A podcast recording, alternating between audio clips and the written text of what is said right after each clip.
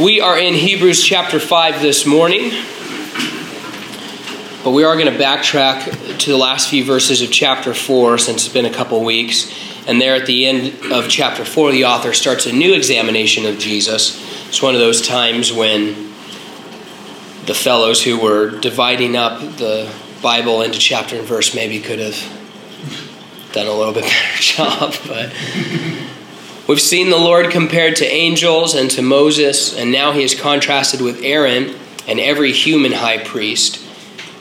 And along with this new comparison, our author continues to do what he does in this book, where he weaves together and places side by side Christ with our Christianity. Um, as he develops more and more of who Christ is and what the Lord has accomplished, he always also intertwines a highlight of how we should respond by taking up our Christianity like never before in response to uh, who Jesus is and what Jesus has done for us. And so let's look at our text and see what we see. We're going to start in Hebrews 4, verse 14 uh, where this new thought begins. And he says, Seeing then that we have a great high priest who has passed through the heavens, Jesus, the Son of God, let us hold fast our confession. For we do not have a high priest who cannot sympathize with our weaknesses, but was in all points tempted as we are, yet without sin. Let us therefore come boldly to the throne of grace that we may obtain mercy and find grace to help in time of need. For every high priest taken from among men is appointed for men in things pertaining to God, that he may offer both gifts and sacrifices for sins. He can have compassion on those who are ignorant and going astray, since he himself is also subject to weakness. Um, because of this, he is required, as for the people, so also for himself, to offer sacrifices for sins. And no man takes this honor to himself, but he was called by God, just as Aaron was. So also Christ did not glorify himself to become high priest, but it was he who said to him, You are my son, today I've begotten you. As he also says in another place, You are a priest forever, according to the order of Melchizedek, who in the days of his flesh, when he had offered up prayers and supplications with vehement cries and tears to him who was able to save him from death, and was heard because of his godly fear, though he was a son, yet he learned obedience by the things which he suffered. And having been perfected, he became the author of eternal salvation to all who obey him, called by God as high priest according to the order of Melchizedek, of whom we have much to say and hard to explain, since you have become dull of hearing. For though by this time you ought to be teachers, you need someone to teach you again the first principles of the oracles of God, and you have come to need milk and not solid food. For everyone who partakes only of milk is unskilled in the word of righteousness, for he is a babe. But solid food belongs to those who are of full age, that is, those who by reason of use have their senses exercised to discern both good and evil. Because Jesus has replaced all other high priests, because he is greater than Aaron, we who believe in him can progress further in our spiritual spirituality than any Jew who is ever under the law. Uh, this text lays it all out for us that Jesus Christ is the only high priest we would ever need. He is the mediator between God and man, and there is no other. But God didn't put Jesus into that position so that there would be a greater distance or a greater formality between us and Him. He called Jesus into that position so that we could have unrestricted nearness and access to him. And what this text means is that you and I, as believers in Christ, can have actual interaction with the God of the universe anytime we want. And that is an incredible thought.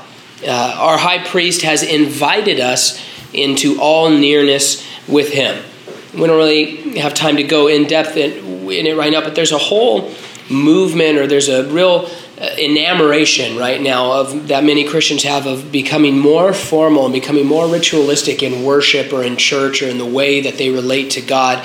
Uh, and, and, the truth is, you, you, read a passage like this and you see God coming and saying, "Yeah, I I paved the way. I cleared those rituals. I cleared that distance out so that you could have unrestricted, personal, intimate access uh, to me right now." The problem was that the Hebrews weren't really very concerned with forward progress in their Christianity. Remember, the author keeps warning them over and over again to pay closer attention to their spiritual lives. And again, in these verses, he warns them and he calls them out and he says, You know what? You guys are not paying attention to your forward movement as believers. You guys are not moving forward, and that is unacceptable. Uh, spiritually speaking, The Hebrews were kind of Toys R Us kids. I don't want to grow up. I, I you know, I don't want to exercise. I just want to sit in my little, you know, little aquarium that I'm in, and I just want to play my games. I just want to drink chocolate milk all day, and that's good enough for me. And the author to the Hebrews and the Holy Spirit were saying, hey, this is not acceptable. This is not what you're called to. This is not what Christ has done for you. Uh, I can identify with this because if it were up to my son Gino, all he would eat is milk. Literally. I mean, he he I love I love him to death. He will he would just eat drink milk and nothing else. We have to ration his milk intake because if he, when he drinks too much milk, he won't eat anything else. So he gets a little bit of milk in the morning, a little mi- milk at night, and then all the time he comes up and asks, "Can I have some milky? Can I have some milky?" And we say, "No, because you won't eat your PBJ, or you won't eat your mac and cheese, or you won't eat anything else." He he would be satisfied to only drink milk. As the Holy Spirit spoke through our uh, author in Hebrews, he looked at the Hebrews' Christianity in practice and he says, You know what? You guys are like a baby who won't gain weight. You're a baby who's not growing. Uh, our, our boy Ezekiel is just about six months old now. And at the beginning of a baby's life, there are all kinds of scores and measures that the doctors track to make sure that things are progressing properly and normally. You know, you've got the APGAR test, and then you have the regular length, weight, and head circumference measurements. And right there at the beginning, you know you have all these you have all of these pediatrician well baby checkups they they say you know where they go and they do all their measurements and things like that and at the very beginning it's kind of concentrated where you know he sees the pediatrician sees the baby right after birth then a week then the next week then and, and then they start spreading out once you hit a year um, but those they have those charts where they plot your kid's measurements, whether it's length or or weight or like head circumference. And they have these charts where you see where your child lands compared to the average. And obviously they're not you're not meant to be perfect or you know it's not meant to be it's not like a pass fail sort of thing. But the idea is that the growth charts show a normal pattern of progress for a human baby, a normal average pattern of progress. And if your kid is uh, on an extreme, or if your baby stops gaining weight for two weeks, or three weeks, or six weeks, that's a strong indicator to a pediatrician that something is very wrong because this is the chart of growth that every other baby on average sees. Here in Hebrews 5, we have a generic spiritual growth chart there at the end. It's a litmus of things a growing Christian should be seeing in their lives as they mature and become more fruitful and move forward in their walk with the Lord. Remember, it's a walk with the Lord, it's not a stand with the Lord. Over and over again, God speaks to us about growth and progress and development in our relationship with Him. And there are ways for us to tell if we are keeping pace with Jesus, uh, who is leading us somewhere, or if we have stopped growing. There are three in our text. Let's take them in order of appearance, even though they're not meant to be understood as chronological in a person's spiritual maturity. It's not that, you know, in the list, the first one happens, then the second, then the third. They're just three things. Uh, and we're going to look at those indicators as we see them. The first is in verse 12. A growing Christian should be able to teach spiritual principles to others. Not everyone is gifted to teach, not everyone is anointed to teach, uh, but as we grow in our Christianity, we all should be able to pass along our spiritual knowledge to other people. The author here says, hey, you guys should be teaching people. He doesn't say everyone should be a pastor. He said, but you, you guys should be teaching people, but you can't. Uh, and, and they had failed that first test of growth. If someone needs to be instructed in how to be saved, we as Christians are responsible to teach them, teach that information to them. A growing Christian should have no problem relaying the information. The delivery can be difficult, the delivery can be a little bit nerve wracking, but the information you should have. If, if, if the Philippian jailer came up to you and said, What must I do to be saved? Man, if you're a Christian, you should be able to relay that information. You fast forward a few years into your faith, if a brand new Christian comes along to you as someone who's been saved and who's been growing in the Lord and asks you, hey, how do I figure out what my spiritual gift is? We should be able to tell them how to figure that out. We should be able to pass along that information and teach them. If a new convert wants to know, hey, how I just got saved, how is a Christian supposed to live their life? Uh, we're the ones who are supposed to tell them. If we can't teach people about our Christianity, then according to verse 12, we have failed the first test of uh, a growing Christian. The problem for the Hebrews was that they weren't internalizing what they were being taught. It's not that they weren't being taught anything; they were. They were a church. You know, they were gathering together. They were being taught in their churches, and and, and they would go and they would hear God's word. They'd hear their pastor speak, but it didn't sink in. They weren't ingesting it. Uh, the the field of their hearts wasn't producing fruit. The special, uh, the second spiritual growth test in our text is in verse thirteen where it says that a growing Christian should be skilled in the word.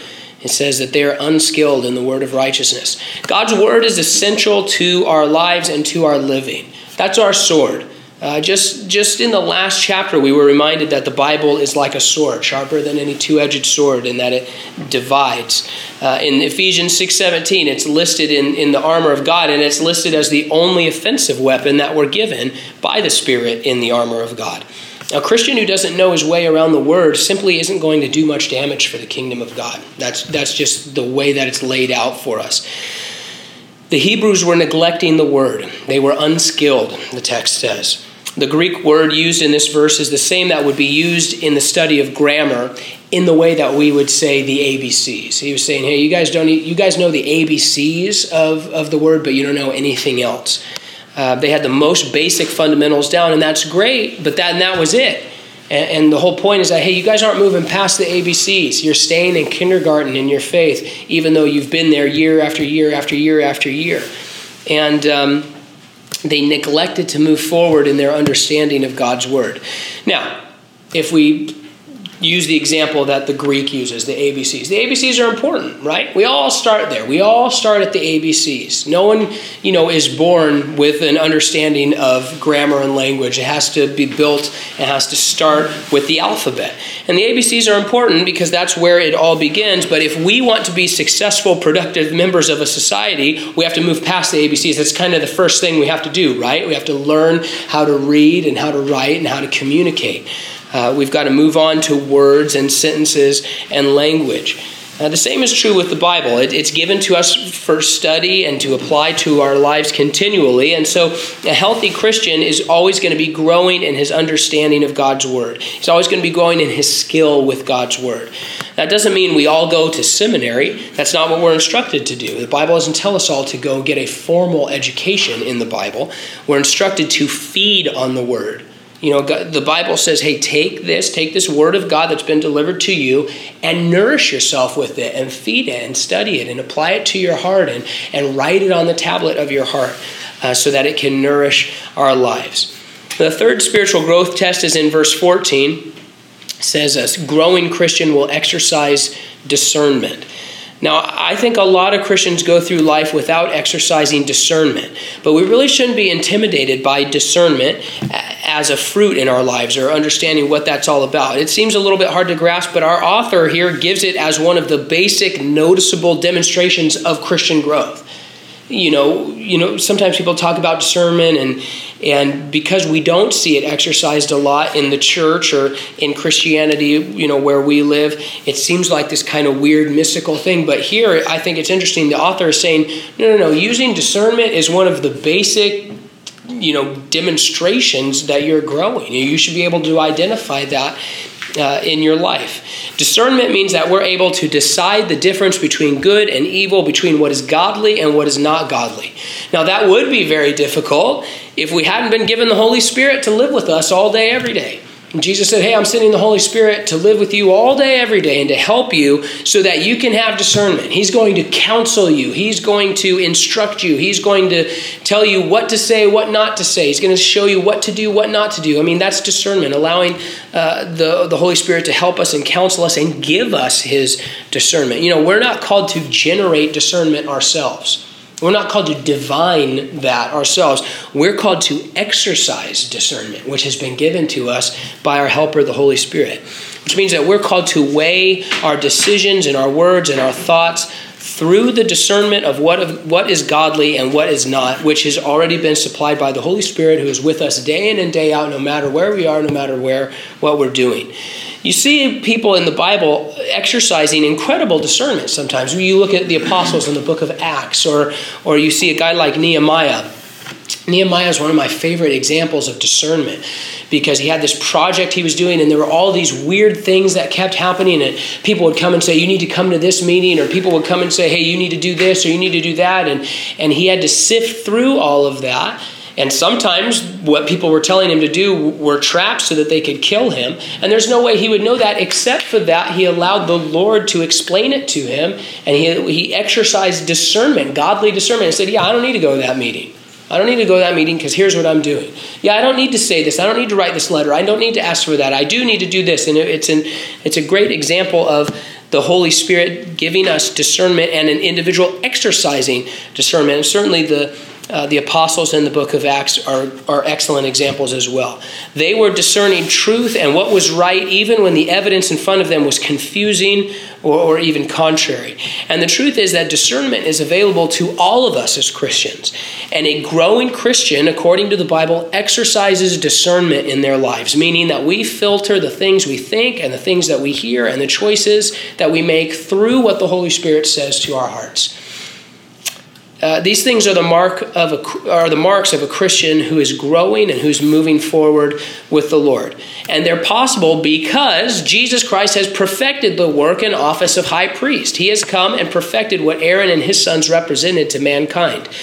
You know, when Aaron or one of his descendants were your priest, there was only so far you could go in your spiritual progress. In one sense, um, there was always, you know, an inner court that you could not go into. There was this distance. There was a separation between you and intimacy with God uh, because Aaron and, and the high priest had to stand between you in that place. There was this imposed distance because that system could not be perfected by a human high priest, a human being. And there was also a sense, I was, as I was thinking about this, that you know, if you were a believer who loved the Lord, there were things that the Lord was going to be teaching you, and, and, there was going to be growth, but there was a sense that there was kind of a reset every single week. Every single Sabbath, you'd kind of be back at the same place before Jesus came and died on the cross. You'd be back at the same place where you had come to the end of your week and you, and you, and you had to go to temple and receive atonement for your sins. And you could be growing in your personal life, you could be growing in the Word, but every Sabbath you were reminded of the fact that, man, I have to go get atonement for my sins. I have to reset. I'm back kind of at square one where I need to bring my offering and have it atoned uh, because this system has not been perfected yet. And so there was a sense that every Sabbath you had to start over. Um, and there was a perpetual stall in, in your spiritual progress in regard to atonement. But then Jesus comes along and he takes the reins of this whole system and he changes everything. He changes everything for human beings. Instead of atoning for sin every week, as we've already seen in Hebrews and as we see in the New Testament, Jesus Christ has purged our sins once and forever. He says, Hey, I took your sins, past, present, and future, and I've purged them.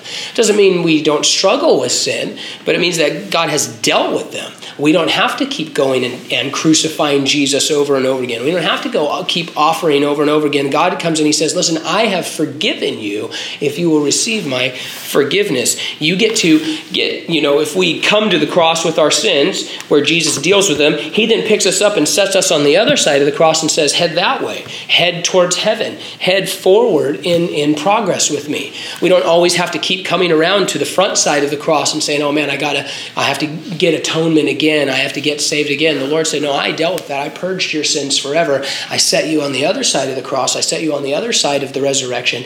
And now I want you to move forward uh, in that. Instead of you having to go to the temple to do business with God, God, Jesus Christ came along and he took the reins and he says, You know what? Forget that. I'm going to abide in you. You don't have to come to me anymore. I'm going to come and live in you. I'll make you my temple and you interact with me in your heart and in your mind and, and in your devotion. Instead of a priest hearing from God and then delivering that message to you, the Word of God has been completed and delivered right into your lap so that we can feed on it anytime we want. Instead of coming between you and God like Aaron did, uh, Jesus tore open the veil of the temple so, and he said, Hey, you can have unrestricted access to me.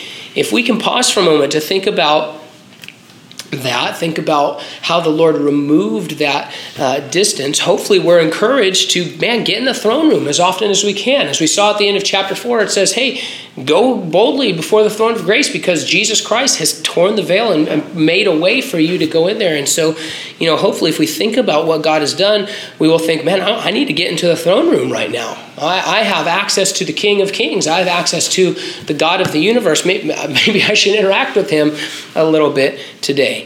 God says you don't have to pray to a saint, you don't have to pray to a priest, you don't have to pray to a voicemail. He says, man, you can go boldly interact with me anytime you want, and anytime you pray, anytime you submit to the Holy Spirit, you can interact with the God of the universe. That's a big deal. Because of all of these changes that Jesus has brought as high priest, we should never be stuck at square one in our spiritual lives. And frankly, a Christian shouldn't stay really stay stuck in any stage of their Christian life. There should always be a forward momentum. There should always be a growth and a fruitfulness when it comes to our Christianity.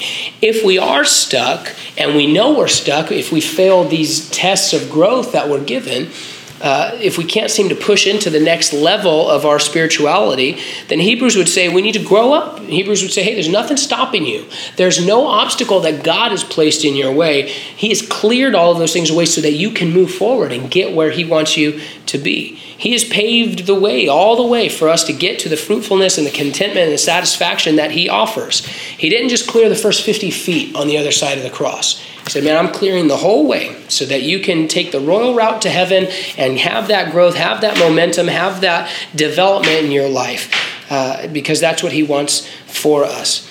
But it's on us whether we're going to be like Caleb, who took his inheritance, or if we're going to be like one of the other Israelite tribes who inexplicably and without any reason just chose not to take their allotment in the promised land. Remember that at the end of Joshua? You have a few tribes and a few guys who said, Yeah, I'm going to do what God has given me. I'm going to take my inheritance. I'm going to go and conquer that land because the Lord has given it to me and He's enabled me to take it. And then you had the majority of the tribes who just, for no reason, said, No, thank you. I'm just going to, they just sat around inexplicably. And Joshua had to come to him and say, What are you guys doing? You guys should be in there taking your inheritance, taking what has been promised to you. And so move boldly forward in your Christianity, Christianity today grow and progress. How do we do that? Well, take the three tests given in this text as a starting point. Increase your understanding of God's Word, increase your reliance on the Holy Spirit in your decision making and in discernment, and get your questions answered so that you can answer them when someone asks you. Those are three good starting points today. Time to grow up. Amen?